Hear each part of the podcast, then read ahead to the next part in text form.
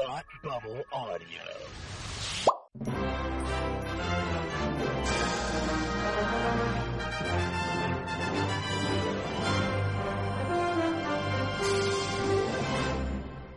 Hi, and welcome to Academy Rewind, the fortnightly podcast where we take a look at the Oscars from years past. I'm Tim, and with me, as always, is my man who watched these movies so long ago he doesn't remember the plots. It's Palmer. How are you today? Hold on, I'm not ready. You just said you were ready. Right before we started, you said you were ready. You said I'm always ready. I knew it was a lie, but I went for it anyway. I'm sick of your negative attitude. Yeah, well, what are you going to do about it? Palmer. Yes. This podcast is supposed to be fortnightly. This season has not been. I blame you. It is my fault, I think, actually. So I watched all of these movies from 1942 while I had COVID, and that was over a month ago now. So how well my memory serves of them is going to be purely based on the little write-ups that I have, because fortunately I took note, but I was also delirious with fever, so we're going to see how this goes. Do you know what won Best Picture? I mean, do you even know what movies they were? Yes, I do know what movies there are. Sergeant York, Suspicion, Hold Back the Dawn, Here Comes Miss Jordan, Citizen Kane, How Green Was My Valley, The Little Foxes, The Maltese Falcon, One Foot in Heaven, and Blossoms in the Dust. Do you remember what won Best Picture? It was How Green Was My Valley. It was How Green Was My Valley, and to answer it, it was pretty gray. It was a gray valley. Wow. Not a lot of gray. Even when you were listing the movies, I don't remember half the titles. Isn't that wild? I know. But actually, I do seem to remember the most of like which each movie is, like, so that's good. So we're going to go all the way back to the beginning and start with Sergeant York, directed by Howard Hawks, written by Abem Finkel, Harry Chandley, Howard Coate, and John Huston, starring Gary Cooper, Walter Brennan, and Joan Leslie, nominated for Best Picture, supporting actor for Brennan, supporting actress for Witchley, director, writer, cinematography for black and white film, art director for black and white film, sound and music. This movie won Best Acting for Cooper and Best Editing for Hulse. The plot is about a Tennessee farmer and marksman who's drafted into World War I, who struggles with his pacifist inclinations and becoming one of the most celebrated war heroes. Based vaguely on a true story, if real life worked like a propaganda film. I think for the movie that it was, like what it was supposed to be, It was okay. It was pretty good. Like I understood what, like it was so obviously like war is good. Grab a gun, go kill Nazis. We will use World War I to tell you that. Like we don't care about your pacifism. It was a less good version of Hacksaw Ridge. Definitely. Yeah. Maybe because he's like, I'm a pacifist, but you're good at it. Okay, then never mind. Like, I refuse to shoot people. You know who shot people? Daniel Boone. You know what? I never thought of that. Literally, though, they're like, you know, this book here that we have about the American South, where you're from. You know, there's an old man in here called Daniel Boone. You may never have heard of him. He's not that famous. He shot people, too. Yeah. Whether or not he should have is also is up for debate. Correct. So I think in the modern context, it does not really work. There are, like, Hacksaw Ridge is a better version of basically the same much story. Better, yeah. Yeah, yeah. But without, like, it's a pretty decent, for me, I think it's a decent snapshot of the early 40s mindset as opposed to like what the film actually is. So like historically or contextually, I enjoyed it. As a movie itself, I'd be like, watch it if you want, don't watch it if you want, whatever. I mean, yeah, Gary Cooper's good and all. I think my biggest issue with this is it tries to cram a little bit too much in because he's a ne'er-do-well who finds religion. Mm-hmm. And because he finds religion, he becomes a pacifist because when he's a ne'er-do-well, he's all shooting around stuff. Right. And he finds religion, so he's like, no, that's not the right thing to do. And then goes off, you know, he gets drafted into war. He doesn't voluntarily sign up like in Hacksaw Ridge. Right. And he wasn't going to show up, but his pastor's like, no, you need to show up. You need to show up because war is good. No, because his pastor was like, you know, it's your duty. Yeah. It's your duty, but you'll be fine because you're religious, so they're going to give you a pass. And then he gets into the army and they're like, you know who was also a human who might have had religion? Daniel Boone. And so it was that like quick kind of transformation from one to the other to back that is a little bit too much for me to take in in this movie. I agree. Well, I think, to be fair, there was like 10 seconds that he sat under a tree at sunset thinking about it as well. And then well, that's what I'm saying. Like, yeah, it was way too fast. I know. And it was a joke, Paul. And if this movie is him finding religion and becoming, you know, a good person that we get like halfway through, well, actually more than halfway through before he goes off to do the army stuff, that's a good movie. If you want to just do the army stuff, that might be a good movie as well. Not necessarily my cup of tea, but this feels like they crammed them both together. Yeah, I agree. I absolutely agree. Visual effects were pretty decent though, right? Yeah, I fully believe those people were never going to breathe again. No, they definitely were not. Yeah. Absolutely were not. So it's a movie. It's a movie that you can see in the form of Hacksaw Ridge and enjoy it much more. That's all I'm saying. Yeah, absolutely. Yeah. All right. Well, any fun facts for us? Yes. When this film was being made, American public opinion was strongly isolationist, and Warner Brothers initially worried that it would be condemned for being seen as too pro-war in attitude. Jesse L. Lasky went to great lengths to avoid marketing the film as a war picture. By the film's release, however, Adolf Hitler had conquered much of Europe, and the public attitude towards war changed greatly, helping the film become one of the studio's biggest moneymakers of all time. Well, look at that. When Gary, you just don't know sometimes, right? Yeah. When Gary Cooper won the Academy Award for his portrayal at the Academy ceremony in the spring of 1942, it was presented to him by James Stewart, who was wearing his uniform as a lieutenant in the U.S. Army Air Corps. So they really went all out with the propaganda. No kidding. When this movie was made, America was not yet involved in World War II. At this time, a number of Hollywood studios were for American involvement in war. This is one of a number of films during the late 1930s and early 40s that pushed American intervention in the war. These included A Yank in the RAF, Manhunt, Foreign Correspondent, The Mortal Storm, Confessions of a Nazi Spy. Wow. Yeah, American politics around that time is really weird because no one really wanted to think that Hitler was as bad as everyone was kind of making out. And you know, you have all these big studios that are run primarily by Jewish people who are like, no, we need to do something. Like, this guy's bad. Mm-hmm. No, it's not bad. Oh, no, he bad. Yeah. He real bad. Yep. He may be the worst. So, yeah, but what are you going to do? It's in the past. Got to put your past behind, right? No, you got to put your behind in the past. There you go. That stuff. Let's move on to Suspicion, directed by Alfred Hitchcock, written by Samson Raphaelson, Joan Harrison, Alma Reville, based on the book Before the Fact by France Isles, starring Cary Grant and Joan Fontaine. Nominated for Best Picture and Music, this movie won Best Actress for Fontaine. Story revolves around a shy young heiress who marries a charming gentleman, and she soon begins to suspect that he is planning to murder her. I don't think that this is. I don't think that it's Hitchcock's best. Interesting, but it's great. Like, I'm not saying it's bad. Yeah, I just don't think it's not Psycho or Vertigo or whatever. But or Vertigo or North by Northwest. But it's pretty great because I don't think I mean I've yet to really encounter a Hitchcock film I don't like. He sits in my top 10 directors, and I enjoyed this one. I think a lot of it hinges on Joan Fontaine's performance because being crazy. But she doesn't it doesn't come from nowhere. Like it's pretty subtle, her transformation from who she is on the train at the beginning of the movie to who she is in the car at the end of the movie, and I like that. And the movie does a really good job at making you guess because Cary Grant is so charming and he's not typically the bad guy, so you're like, well, he can't be the bad guy because they're using Cary Grantness against you in the movie, which I really like. It's the same trick from not Inception, Interstellar, with Matt Damon.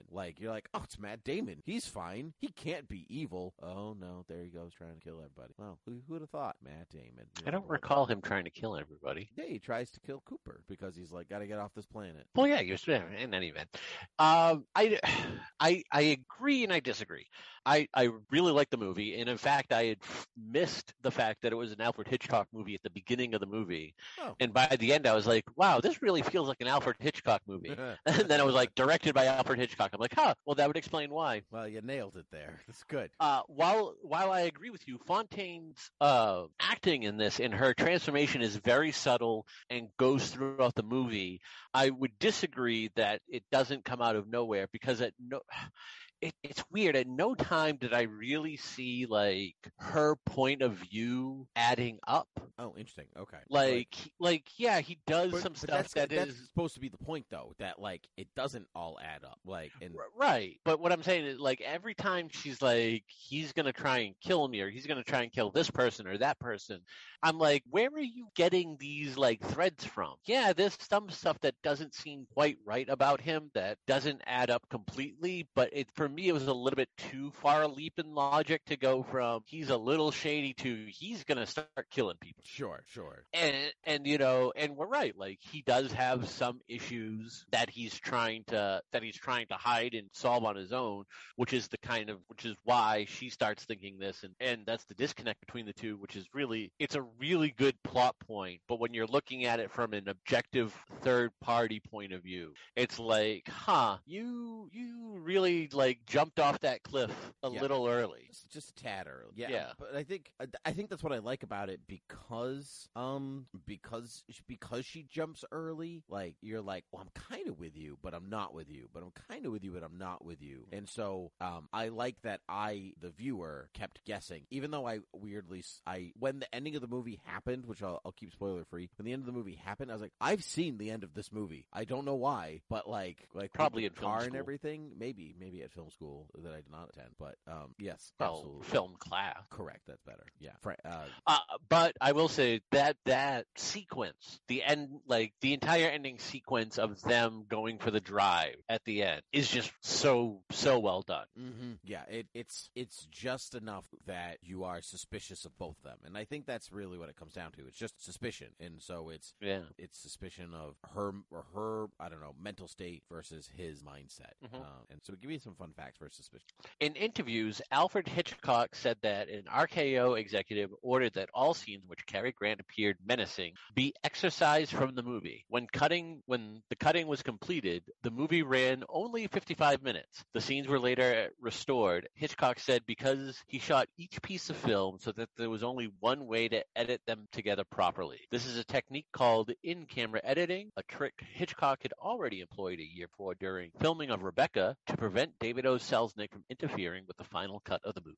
Mm-hmm, mm-hmm. He's so clever. Yeah. According to film historians Felicia Feister, Cary Grant's frustration with Alfred Hitchcock stemmed from Hitchcock's attentive behavior towards leading lady Joan Fontaine. Grant felt that Hitchcock gave Fontaine preferential treatment to the detriment of his character. This behavior led to a lifelong bitter relationship between Grant and Fontaine, exacerbated by Fontaine's Academy Award success and Grant's perceived snub for this movie. I mean, that's probably true, though, because it's, like, well documented that he always gave his starlets, I should say, special treatment. Which, I mean, okay, yeah. Like, come on, women have a hard enough time in Hollywood. Let's. It was not really like that. It was like not. It's funny because, like, it's not like he desired them in, like, a sexual way, but, like, he just liked the attention, I think, and he got it more from them than he did from the men. So I don't know. At the milk scene, all the ladders are dark, but the glass shines because Alfred Hitchcock put a light bulb inside the milk with a battery for enhancing the impression. Nice. Yep. Nice. It's little things like that you just don't get more. Wonderful. Yeah. Although I hope nobody walks over to that bottle of milk and is like, oh, some milk. Ah, a light bulb. Some glowing milk. I think I'll have some. Yeah. That could only be good. It means it's fresh. All right. That was 3, right? Yeah. Yeah. Next up on our list, Hold Back the Dawn, directed by Mitchell Leazon, written by Charles Brackett and Billy Wilder, based on the story Memo to a Movie Producer by Kitty Fring, starring Charles Boyer, Olivia de Havilland, and Paulette Goddard. Nominated for Best Actress for de Havilland, Best Picture, Writing, Cinematography for Black and White Film, Art Direction for Black and White Film, and and music, this movie won no awards. The story revolves around George Ikovscu? Is that? I can't remember. It's been too long. Yeah, sounds about right. Stopped in Mexico by U.S. immigration, he hopes to get into the country by marrying a citizen. I thought this movie was exorbitantly lavish in its production design, and that's where I really stopped caring. I thought this movie was exorbitantly lavish in its production design, and that's where I started loving the movie. Oh, tell me more. I mean, also, this is like Olivia de Havilland plays the worst teacher in the history of field trips. This, to be fair, this is one of the ones that I definitely watched at like the height of my fever. So I remember being like, wow, pretty room. And I don't remember much else. So you laid on me. So she takes a class on a trip to Mexico for reasons I don't honestly know why. Okay, remember that. It's coming back. And I like there are times where like she just leaves, like the bus breaks down, so she goes over to like the repair shop to talk to them. But there are times where she's like, all right, you know, the oldest boy, she's like, you're in charge, make sure everyone stays here and whatnot. And then there are times that George is trying to woo her and she's like, I can't dare leave my class, and she like leaves them 2 minutes later. It's like, what the heck? You went out on a date. Where's the class? I don't know. That's the way that field trips worked back then. They do not work that way anymore. No. Thank God for permission slips. No kidding. But you know what? For a movie called Hold Back the Dawn? Hold Back the Dawn. That title has nothing to do with this movie, and in fact would completely color your perspective of what this movie is. This is a much more lighthearted, like kind of romance-ish movie, because he starts off with the worst of intentions. Naturally, he falls for her and wants her, which I really like. And this also started the entire series of movies this year with needing an introduction into the story, whether it be like somebody giving you a talking introduction or a scrolling writing introduction. Every movie in this series was introduced somehow into the main plot. I really like Olivia de Havilland in this. I thought the person who played George also does really well. He's very likable, and it is a cute movie to watch. Difficult to find, although I think you couldn't even find it on YouTube. So it is difficult to find. If you can track it down, great. But yeah, I wouldn't say knock yourself out. It's not a masterpiece in cinema. But if you like kind of like the mild rom-com, especially for this era, it's a pretty good watch. I liked it enough to give it 3.5 out of 5 stars according to my notes. That's when I stopped caring. Oh, 3.5 stars. I'll be damned. Yeah, I remember, like I said, it was lavish, and I remember it like, oh, it was good, but everything you said was like fresh for me in a lot of ways. Yeah. Like, oh yeah, that's right. There was a school field trip. That's right. Right. She did leave those kids to fend for themselves. Yeah. Like it was that book. Yeah. No, that was the Flies. Yeah, there we go. Which is one of the kind of like for the Hunger Games. Yeah. So, yeah. No, I know. But still, I was on the right track. Yeah. Fun facts about Hold Back the Dawn. It sounds like a war movie. That's what I wanted to say about that. It really does. It sounds like, if we can hold them out until dawn, then we'll win the war. Like, that's what that sounds like. It's whatever. It's okay. Yeah. This marked the first time a pair of siblings were nominated for Academy Awards in the same category, with both Olivia de Havilland and her younger sister, Joan Fontaine, making the cut for Best Actress. Fontaine won for her performance in Suspicion. This wouldn't happen again until 1966, when Vanessa Redgrave and Lynn Redgrave found themselves both competing for Best Actress, though in that instance neither won. Wow. Yeah. I did not know that Joan Fontaine and Olivia de Havilland were related. I can't believe you didn't know that. They have the same last name. Yeah, Fontaine and de Havilland, you're right. Yep. They're spelled the same, number of syllables, everything. It's exactly the same. At around an hour and 7 minutes, George, as he tells the tale, said they entered a village called Colia or Colonia. There is no listing for a place called Cololia in Mexico. Colonia generally means neighborhood and applies to informal communities within towns and cities. Thus, the village could not have been anywhere in Mexico. Well, there you have it. Billy Wilder is said to have quarreled bitterly with the famous agent Kurt Fringe over this film, as the latter had arrived in the U.S. a few years before as a refugee from Hitler and had married the American writer Katie Fringe, whose story was the film's basis. Fringe felt that people might believe that he had married his wife opportunistically to ensure his being allowed to stay in America. Bosley Crowther, in his review for the New York Times, wrote poignantly, "We have heard that the story story by Katie Fringe, on which Hold Back the Dawn is based, has an element of truth to it. This may very well be. I think what's funny about that is that if he didn't raise a stink, nobody would know. Yeah. That's something that would be lost in the annals of history, and that would be that. That's funny. All right, moving on. Here Comes Mr. Jordan, directed by Alexander Hall, written by Harry Siegel, Sidney Buckman, and N.I. Miller, starring Robert Montgomery, James Gleason, and Claude Rains. Nominated for Best Picture, Best Actor for Montgomery, Supporting Actor for Gleason, Director, Cinematographer for a black and white film. This movie won Best Writing for Original Story, Best Screenplay. So it got its fun blitz. So it was weird because there was Best Writing, Best Screenplay, and Best Original Screenplay, which is something different. So the best story, the best original story, and then the best way the words were put down on the page. Correct. I would assume that the sentence structure on this one, perfect. It's great. It's like it really flies. No, not a period was missed in the whole thing. It was amazing. Anyway, story's about a boxer named Joe Pendleton who dies 50 years too soon due to a heavenly mistake and is given a new life as a millionaire playboy. And I thought this was the best version of Heaven Can Wait that we have seen yet, which is funny because I think this might be the first one of the Heaven Can Wait type movie series in which someone dies and Heaven's like, oh no, we'll just give you a new body, don't worry about it. And then they like learn about life and stuff again, and they probably solve a murder and all this other things. I thought this movie was hilarious. It was really top notch. I like the other Heaven Can Wait. I like some of her, like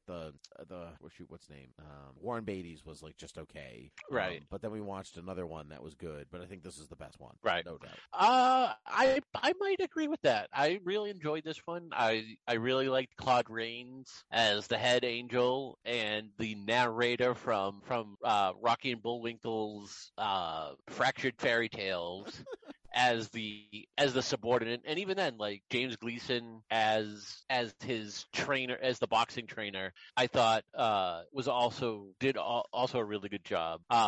But you're right, much funnier than the other two, less weighty than the others, because while it involved him dying, it didn't seem kind of It really wasn't on the death point. Yeah, it was more. Right. It was more about appreciating the life that you have, even if it's your second one. But it wasn't super interested in the death self, which I appreciated. It was a lighthearted affair, as these things go. Yeah. That's pretty much all I have to say on it, though, because like it hinges on the writing and the cast delivering the script well, but everything else in the movie is just a movie. Yeah, it's a formulaic movie that's everyone commits to their roles really well. Mm-hmm. Yeah, I would agree. All right, give us a fun fact. James Gleason was mainly brought on board to polish the dialogue. Gleason had a knack for authentic sounding vernacular language, but also happened to be a great actor. Columbia planned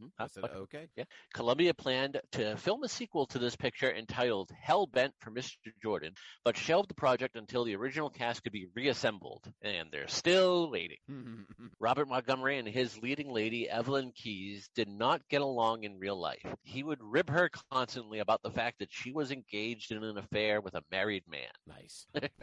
Don't people have better things to do than poke fun at their coworkers' lives that have nothing to do with them? Like, not in the 40s. That's true. People were not at business then, apparently. All right, moving on to Citizen Kane, directed by Orson Welles, written by Herman J. Mankiewicz, Orson Welles, and John Huston, starring Orson Welles, Joseph Cotton, Dorothy Cumming-Moore, and Agnes Moorehead, which was exciting to me. I love Agnes Moore. Nominated for Best Picture, Best Actor for Welles, Director, Cinematography for a Black and White Film, Art Direction for a Black and White Film, Sound, Editing, and Music. This movie won Best Writing for Original Screenplay by Mank. The story follows the death of the publishing tycoon Charles Foster Kane as reporters scramble to uncover the meaning of the final utterance, Rosebud.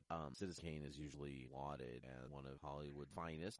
And when you just compare it to these other movies that it was nominated again, it's like staggeringly better than the rest of them as a film. Like it's just not even in the same league as the other movies that they made. And not to say that the ones that we watched are bad. We just went through a couple of them that we enjoyed very much, but they're not on the same level as Citizen Kane. It's correct. Pretty extraordinary that this movie only won Best Writing. Well, that is because Hollywood hated him because of it. Yeah, because he made them all look bad. Well, no, because of the problems with the subject of the movie. Well, Charles Foster Kane is based on a very real person. It's not Pulitzer, right? It's, no, Hearst. Hearst. Yeah, you're thinking in Newsies. Thank you. Thank you. I'm thinking in Newsies. That's great. Yeah. So because Hearst was such a powerful figure, and because of and still was at the time of the right, and the power that he exerted over like the entertainment industry, like I can understand why this happened, but also this movie is good. Like it really is. Like it's such a critical darling that there tends to be a cloud that comes over like really big cinematic critical darlings, because it's usually like, oh, it's very niche or inaccessible to the normal person. And the story in this, I find, is incredibly accessible and enjoyable, because I don't typically really dig like the very like artsy movies, but even I could like understand how the story is not only accessible, but the way it's shot is just leaps and bounds better than anything at the time, even against the Alfred Hitchcock movie. Like Alfred Hitchcock's stuff in Suspicion might be the closest thing to any competition that this movie has, and even then it's pretty interesting like how much better this is done. Yeah, I agree. This is a Citizen Kane is a great example of when every single piece of your movie is firing on all cylinders. Where there's not a missed opportunity from any section at any point. And so I mean, tons has been said about Citizen Kane here already. But if you haven't watched it, in some ways for the reason that Palmer has said that it's a critical darling, it's one of those like must see before you die movies. It really is like, if you're at all interested in movies or interested enough to listen to a podcast about movies that came out in 1940 and 1941, I would recommend watch Citizen Kane. Absolutely. I will say that there's a lot of movies that you can kind of see in other eras. And I was just, as you were talking, I was thinking, I don't know if this film ever works in color. No. I think the fact that it's in black and white is, and granted, because of Orson Welles, everything's kind of designed with the black and white in mind. So that also helps. But I don't know if this would be nearly the technical marvel it could have been if it was in color. It very well could have been, but I think that, Orson Welles was smart and talented enough to, if he was going to shoot in color, this is like he would design it differently. Yeah. Not all movies are transferable that way. It doesn't, it's like you can in some ways go backwards. Like you can watch a colored film in black and white. Right. And then be like, yeah, it's fine. I'm watching it. Like it did have color, but it's whatever. It's hard to go the other way because black and white film are lit specifically for the shade of whites to blacks. Yeah. And you just can't replicate that with color. Yeah. Yeah. Give me some, what I assume will be tremendously good fun facts for Citizen Kane. Oh, they are some of the best facts. Despite all the publicity, the film was a box office flop and was quickly co-signed to the RKO vault. At the 1941 Academy Awards, the film was booed every time one of its 9 nominations was announced. It was only re-released to the public in the mid-50s. That's wild. Like, so good. Like, people. According to Ruth Warwick, Orson Welles was not in good shape at the beginning of production. When principal photography began, Welles was suffering the effects of caffeine poisoning as a result of consuming 30 to 40 cups of coffee a day. Welles then switched to tea, figuring that the hassle of having to brew the beverage would naturally limit his intake. But Welles had someone on call to brew the tea for him, and within 2 weeks, Welles was the color of tannic acid. It was also reported that he would go long periods without eating, then put away 2 or 3 large steaks and side items at one sitting. Wow. Wow. How he lived past the age of like 40. Like, yeah. I don't to have caffeine poisoning is extraordinary. Like, because like caffeine is a poison for bugs. Like that's where the it comes from. It's so the plant fends off against bugs. The amount of coffee you actually have to consume to be affected by caffeine in that way. 30 to 40 cups a day. Yeah, but then you have to do that for an extended period of time. I don't have 30 to 40 cups of anything in a week. I know. I've been meaning to tell you. You really need to drink water. Good for you. In the 1970s, film critic Pauline Kael wrote an essay called Raising Cain. In it, she credited co-screenwriter Herman Mankiewicz for writing the entire script for this film, while alleging that Orson Welles didn't write one line of shooting script. However, this conclusion has very little factual basis and was largely based on hearsay. Kael, for her part, tried to distance herself from the controversy later in life, insisting that the whole issue had been blown out of proportion and that her essay, written as an introduction to a published copy of the Kane screenplay, was taken out of context. Subsequent writers examined internal studio memos, telegrams, and drafts enough to conclude that both Welles and Mankiewicz had contributed significantly to the final script, though Welles had at one point tried to bribe Mankiewicz into ceding his credit to Welles. Mankiewicz, son of Herman J. Mankiewicz, maintained that Welles' effort resulted more from anxiety than greed, as his contract stipulated that he would direct, produce, act, and write the film. Welles feared RKO would refuse to pay him in full. The final consensus among critics holds that the shooting script was actually based on an idea conjured by the two men, and that the initial draft by Mankiewicz was heavily altered by Welles. Both men continued to contribute to the script throughout the shooting, combining their work into the final version. And yet, apparently, only Mankiewicz got an Academy Award for it. Yep, just Hollywood's a weird place, man. It's a really weird place. All right. That was 3, right? Yeah. Yeah, good fact. All right, moving on. Blossoms in the Dust, directed by Mervyn LeRoy, written by Anita Loos, Ralph Wheelwright, and Hugo Butler, starring Greer Garson, Walter Pidgeon, Felix Bressart, and Marcia Hunt, nominated for Best Picture, Actress for Garson, and Cinematography for Film in Color. 1, Best Art Direction for a Film in Color. Story revolves around after losing her young son, Edna Gladney opposes the unfair laws discriminating against children whose parents are unknown and opens an orphanage for those children. The is exactly what I said when I was looking at the title. Go, what was this movie? And then I remembered, oh yes, it was the slightly disjointed but in some ways completely serviceable movie about a woman trying to get over her grief by opening an orphanage. It could have been very powerful. Instead, it was just a movie. Yeah, it's weird because it's based on a true story and it takes place in Texas, which, you know, as depending upon what side of the political coin you're on, Texas is either the bastion of freedom or one of the worst states you could possibly live in.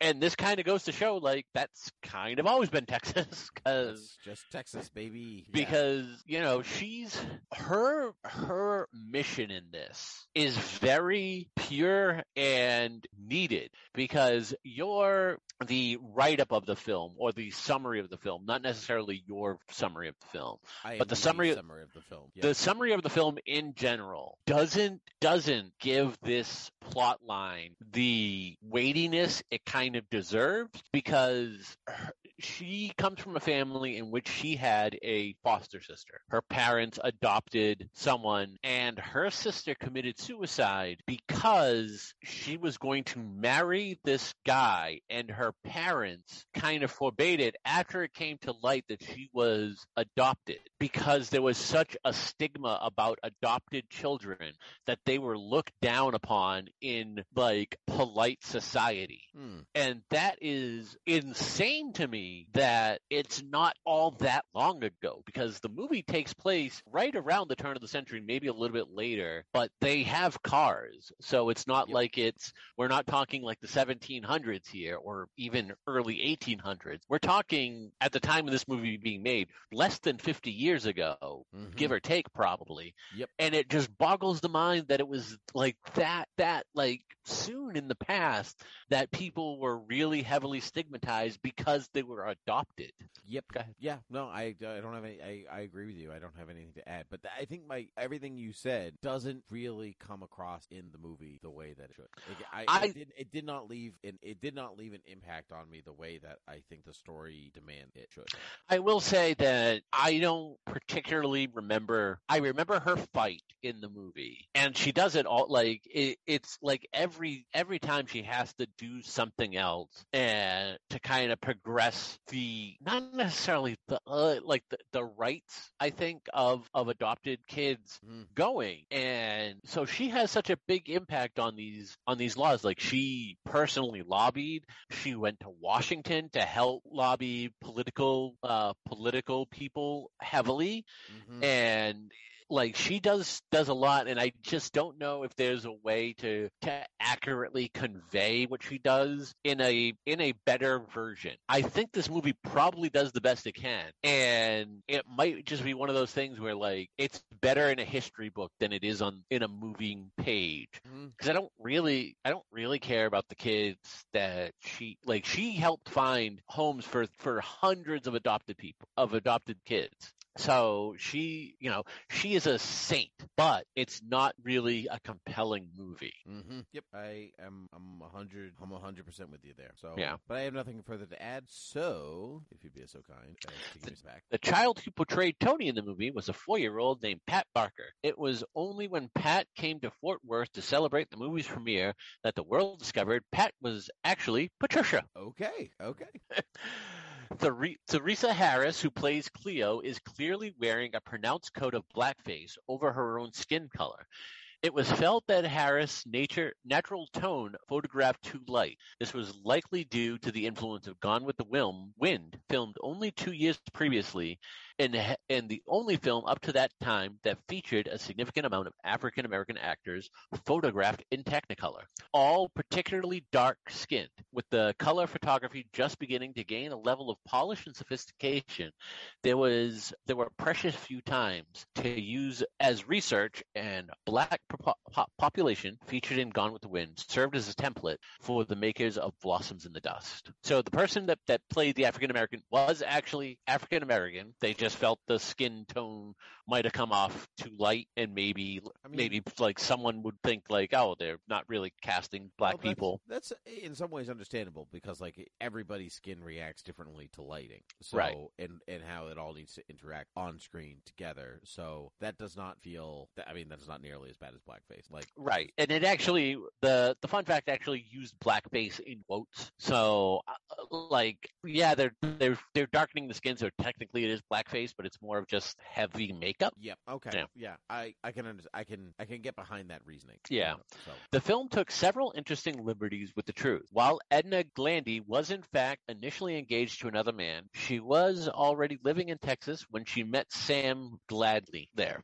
The character of Charlotte was essentially fictional. While Edna did have a younger half-sister named Dorothy, it was Gladney herself who suffered societal slings and arrows as an illegitimate child, and it was her own background rather than her sister's or the death of a child that motivated her to devote herself to the plight of unwanted children. Gladney never had children of her own. You know what? After that one, screw it. The entire movie's a lie.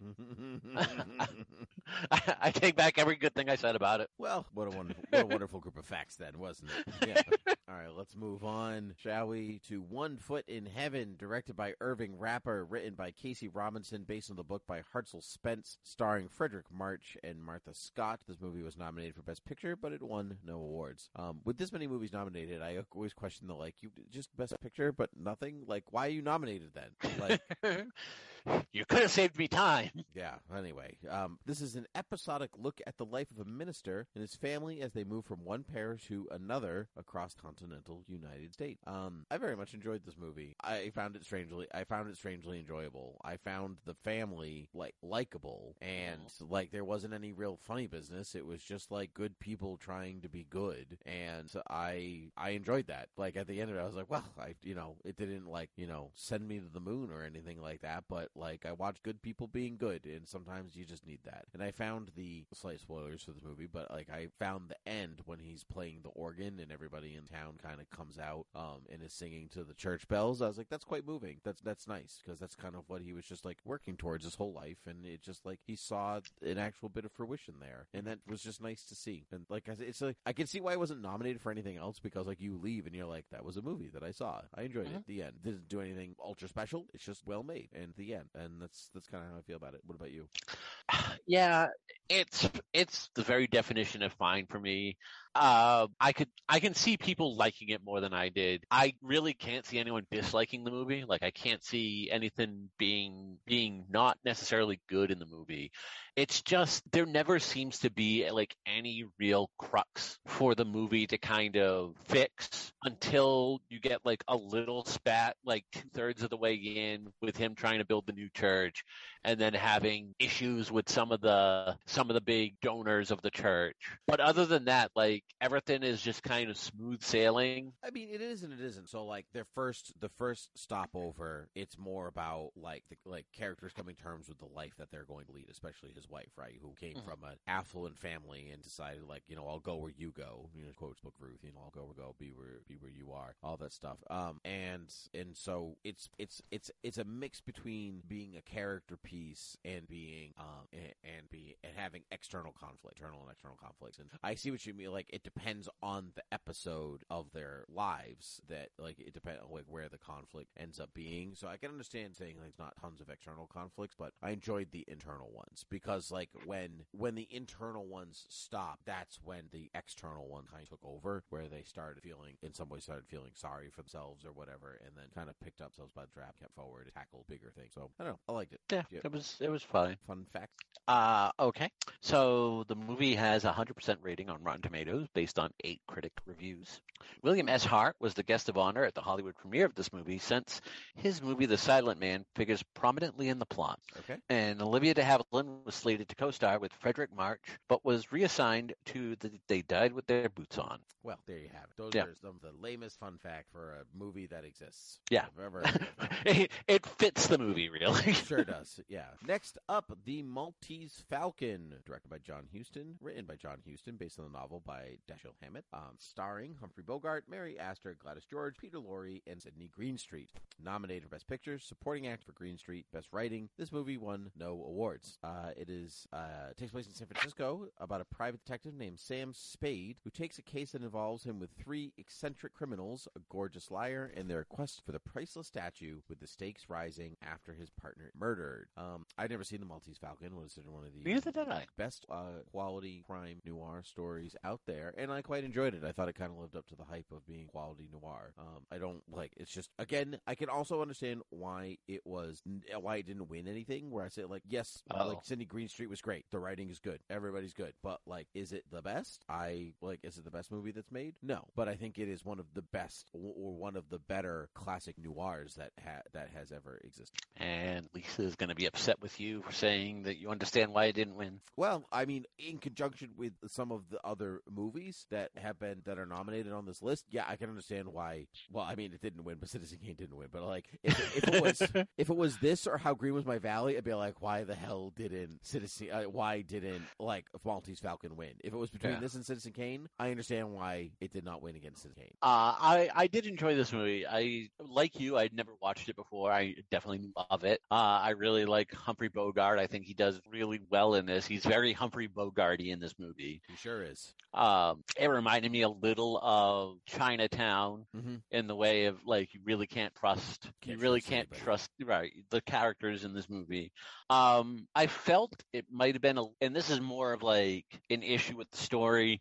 It was a little too twisty, turny than it needed to be. Like, I think it could have been a little bit more straightforward in its plotting and not necessarily been worse for wear. But that being, it's really good noir film. There was a movie kind of similar that we covered, and I couldn't for the life of me remember the movie, but it reminded me a bit of a movie that we covered, like maybe last episode even, or last season, in which like the same kind of setup happens of this guy's partner gets killed, and he was kind of involved with the person's wife, which is a throwaway plot point at the beginning of this movie that I think is unnecessary-ish. Like, I understand why it's there, because you need reasons for the police to kind of hassle him about possibly killing his partner, but the police also never believe that he killed him.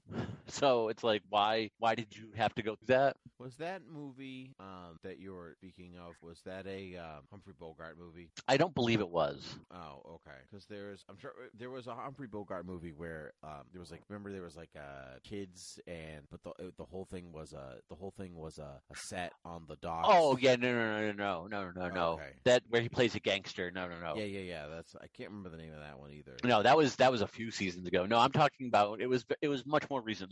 It was definitely like last season, but that's neither here than there. But that's like one of the details in this movie that is kind of throwaway and makes you wonder why it's there. Mm-hmm. But I can understand what you mean. Where it, like, I was ready for it to be over when it was time to be over. Like, and so I do get that, but I wasn't sure if that was me being sick and watching these movies in a short amount of time, or if that was the movie itself. So I gave the movie the benefit of the doubt. I do think that Sidney Greenstreet was very good in it. Like, he's awesome. I love him. Yeah, I absolutely understand where that nomination came from. So that was fun.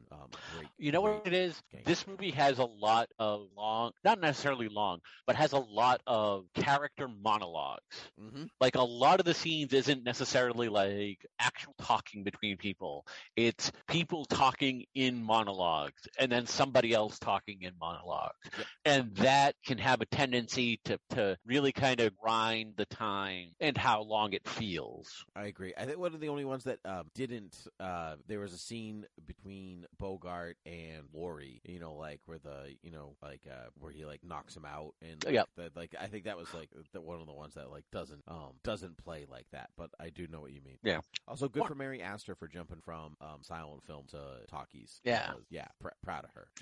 Warner Brothers planned to change the name of the film to The Gent from Frisco because the novel's title had already been used for The Maltese Falcon in 1931.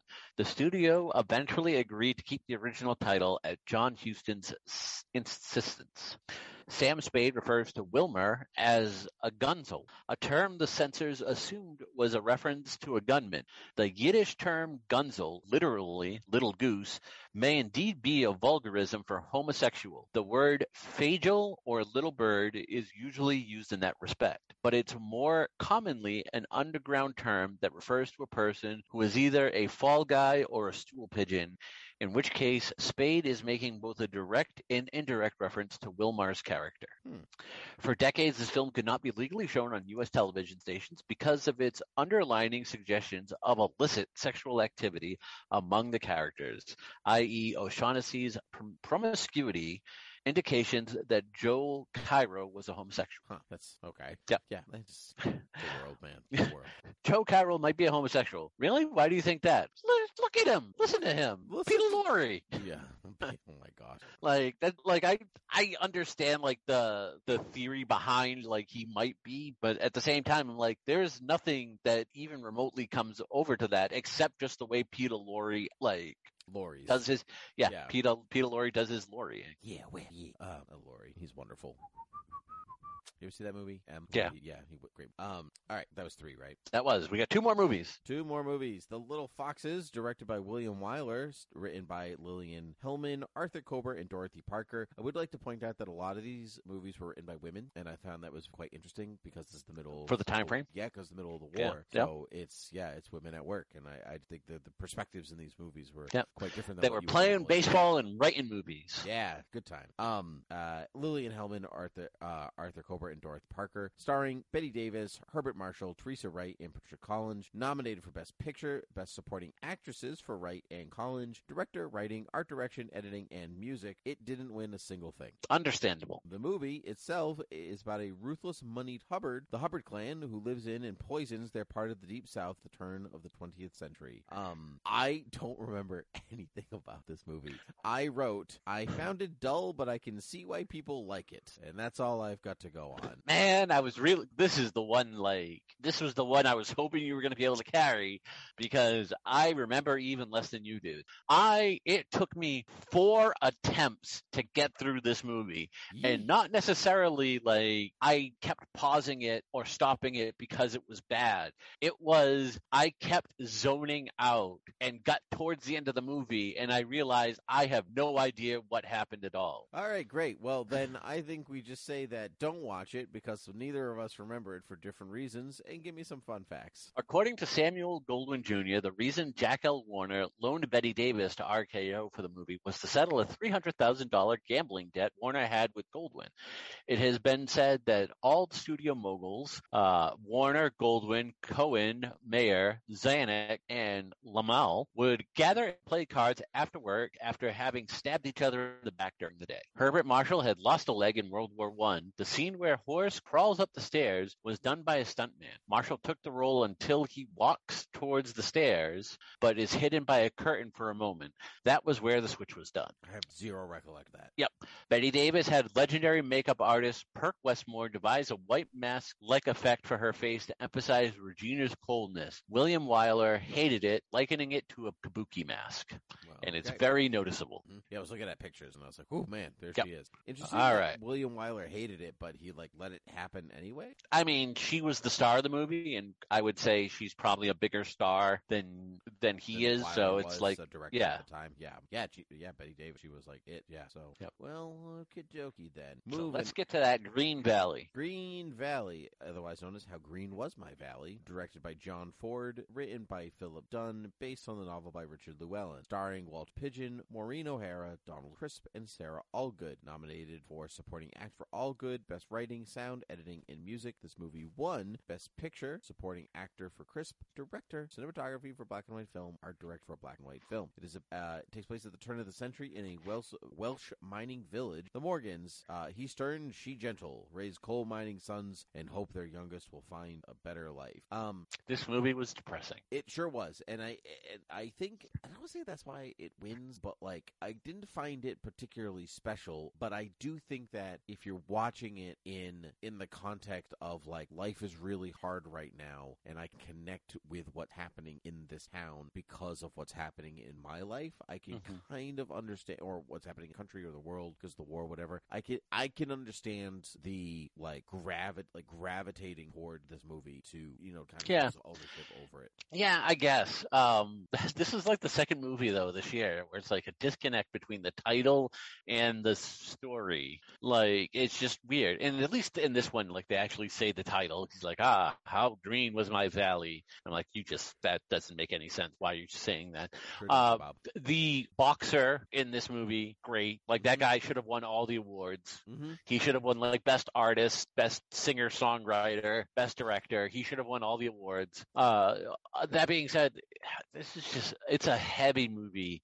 It's kind of depressing. You're right. It's very of the time. Although I think this would make more sense to during the Depression a few years prior. Yep, I agree. I think obviously the Depression had just ended. So I think it's last week. Right. So it still was resonating with people, and so people were still suffering. So I think that's even though it's not the heyday of it, because they're in the middle of the war, but still. And then somehow the boxer becomes blind. I don't know. That's all I got. Yep. Yeah. All right. That's you that's about where I was too. And part of that is because I said at the beginning of the episode that we watched these a little while ago, so they're not as fresh in my brain, but it just did not leave an impact the way that John Ford movies usually do, so I was truthfully disappointed. Yeah. But give me some fun facts for the Valley. Sarah Allgood was the only actor who gave John Ford any trouble. At one point, she complained that a scene where they were about to shoot wouldn't play. Ford called writer Philip Dune to the set and relayed her opinion to him.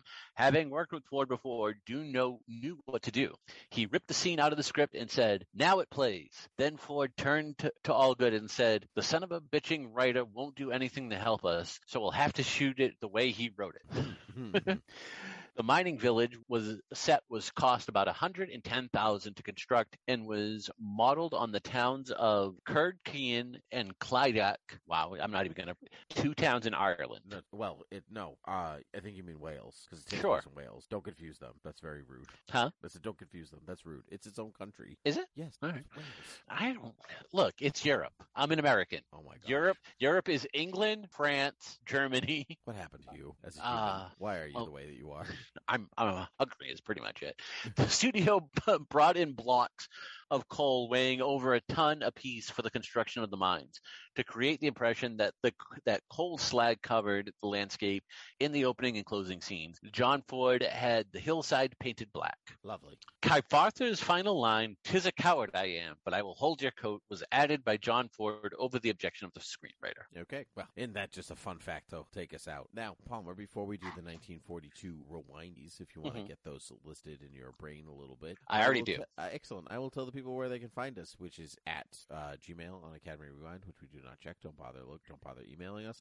Twitter, you can follow Palmer at Academy Rewind. You can follow me at Timmy13 on Twitter.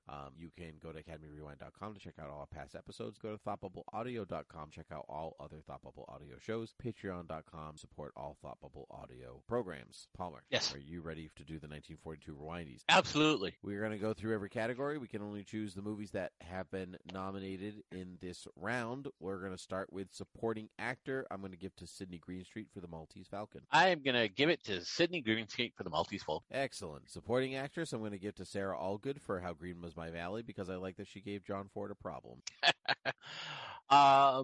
Yeah, because the other women in the movies tend to be like the main actress. Yeah, they're either leads or not even enough of a role to be supporting actress. Yeah, I ran into that problem too. But production design, I give to Citizen Kane. Costume design, I give to Citizen Kane. I'll give it to The Maltese Falcon. Cool. Makeup and hairstyling, I give to Citizen Kane. Music, I give to Citizen Kane. Though truthfully, I do not remember the music from any of these movies, so it was really just a default choice. Maltese Falcon. Visual effects, I give to Sergeant York. I'm gonna go with Suspicion. Good choice. Cinematography, I give to Citizen Kane. I'm gonna give it to Citizen Kane. Suspicion is close, just because of that car scene. Mm-hmm. But that's why I kind of gave it special effects, because while it's technically camera tricks, it's the special effects that the camera trick kind of does. So, well, you could make an argument that it's editing too. Yeah, and so I'm gonna give it to my editing goes to Citizen Kane, just because of the way that it's formatted. Oh, absolutely, yeah. But I do think there's a great argument for a few of these movies for best editing. But I would also say Citizen Kane for editing. Sound, I'm giving to Sergeant York because they go with the visual effects. Suspicion. Actor, I give to Orson Welles for Citizen Kane. Yeah, he's like there are a lot of very good people in this. I think like in all of these movies, I mean, what's his name? Gary Cooper wins for Sergeant York, but I didn't find him definitely more not or less Gary Coopery than he is in many things. And everybody else. Definitely Orson Welles. Yeah. Actress, I give to Joan Fontaine for Suspicion. Yes. Writing, I'm going to give choice that was not expected. I'm going to give it to Here Comes Mr. Jordan because Citizen Kane has truthfully Citizen Kane is a better written movie, but I enjoyed watching Here Comes the Sun more. It's just well written, and so I'm going to give it. I give it to Maltese Falcon. Sure, cool. Director, I give to Orson Welles, and Best Picture, I give to How Green Was My Valley. No, to Citizen Kane. Yes, Citizen Kane. Wonderful. We've solved the problem. It actually got the awards now. Hooray! We did it, everyone. Citizen Kane. What a marvelous movie. Up next, the 1932 Academy Rewind. It is as follows: Grand Hotel, 5-star final; The Smiling Lieutenant, 1 Hour with You; The Champ, Shanghai Express, Bad Girl, and Aerosmith. You know, all those famous movies that everyone still remembers and loves. I swear to God, if 1 Hour with You is more than 1 hour, you are going to hear about it nonstop. It's going to be, because I think I looked it up, and a lot of these movies are over 2 hours. Oh, sweet. Yeah, great. Yeah. So that's it on Academy Rewind, which is good because they are playing us off. No, I have some more people to thank. Oh, too bad. Bye.